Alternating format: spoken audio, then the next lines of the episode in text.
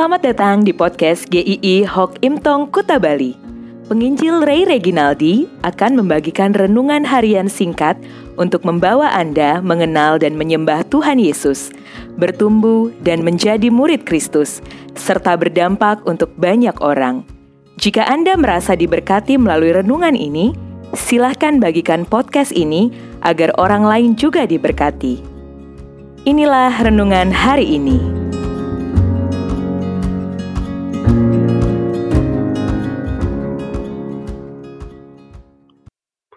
Obat sakit hati.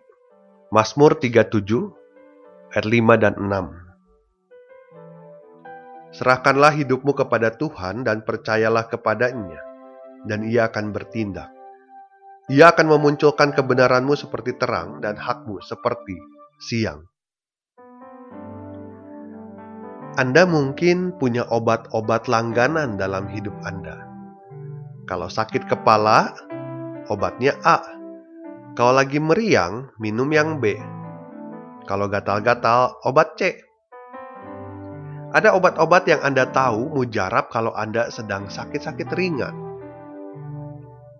Tetapi ada satu sakit yang sering dialami orang tetapi obatnya jarang digunakan, yaitu sakit hati. Orang yang mengidap sakit hati itu biasanya bisa menderitanya tahunan seperti sakit terminal yang sulit disembuhkan. Uniknya adalah, sekalipun obatnya ada, tetapi sering tidak mau digunakan. Penulis Mazmur ini adalah Daud, orang yang sangat terkenal di zamannya. Di zaman kita pun anak sekolah minggu sampai lansia tahu siapa beliau. Seorang yang punya pengalaman perang dengan tingkat kemenangan yang mengagumkan dan ketika menjadi raja, pasti dia memiliki kuasa yang luar biasa.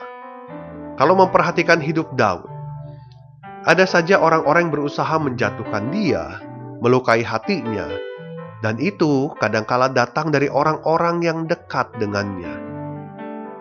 Seandainya Anda di posisi Daud, yang punya kemampuan dan kekuasaan, apa yang Anda akan lakukan kepada orang-orang yang menyakiti atau mengkhianati Anda?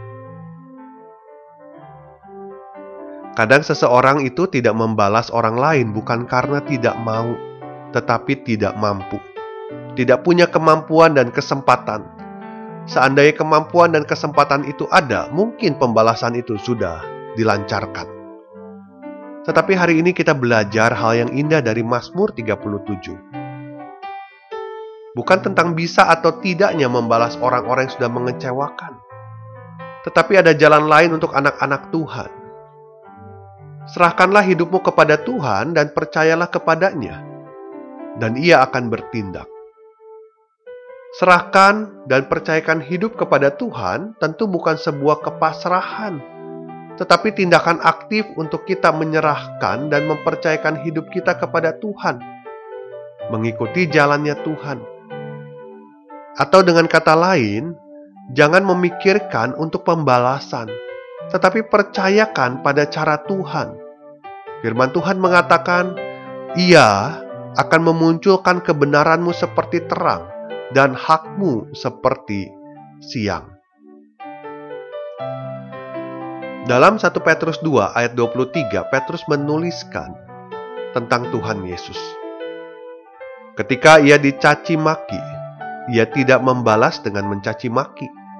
Ketika ia menderita, ia tidak mengancam, tetapi ia menyerahkannya kepada Dia yang menghakimi dengan adil.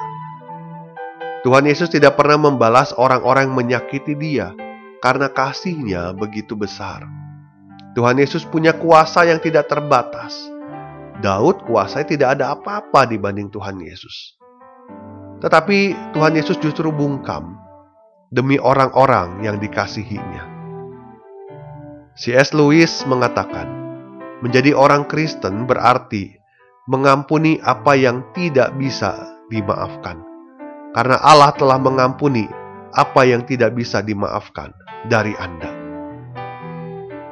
Obat sakit hati kita adalah kasih Kristus itu sendiri. Tidak ada satupun manusia yang layak untuk diampuni. tetapi Kristus memberikan dirinya untuk pengampunan dosa-dosa kita.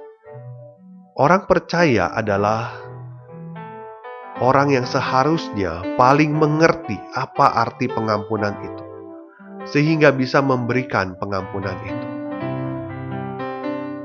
Jika Anda saat ini merasa sedang tersakiti oleh seseorang, percayalah, ingatlah akan kasih Tuhan kepada Anda.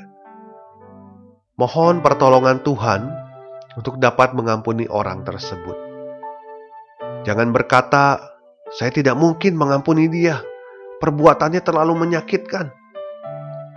Tetapi katakan kepada Tuhan, Tuhan, saya sulit untuk mengampuni dia, tetapi Engkau sudah mengampuni saya yang tidak layak diampuni. Tolonglah saya, Tuhan, mengampuni dia. Mungkin sakit hati yang Anda simpan adalah dari orang-orang yang dekat, dari suami atau istri yang mengkhianati dan menyakiti Anda. Dari anak-anak yang sudah menorehkan luka pada hati Anda. Atau orang tua yang sejak kecil menyia-nyiakan Anda. Mungkin juga itu kakak atau adik yang sudah tidak bicara selama bertahun-tahun hanya karena masalah uang. Jangan biarkan berlarut-larut mulailah datang kepada Tuhan untuk bisa memberikan pengampunan kepada mereka. Kiranya kita bisa mengambil obat sakit hati ini untuk bisa mengampuni orang yang bersalah kepada kita. Amin.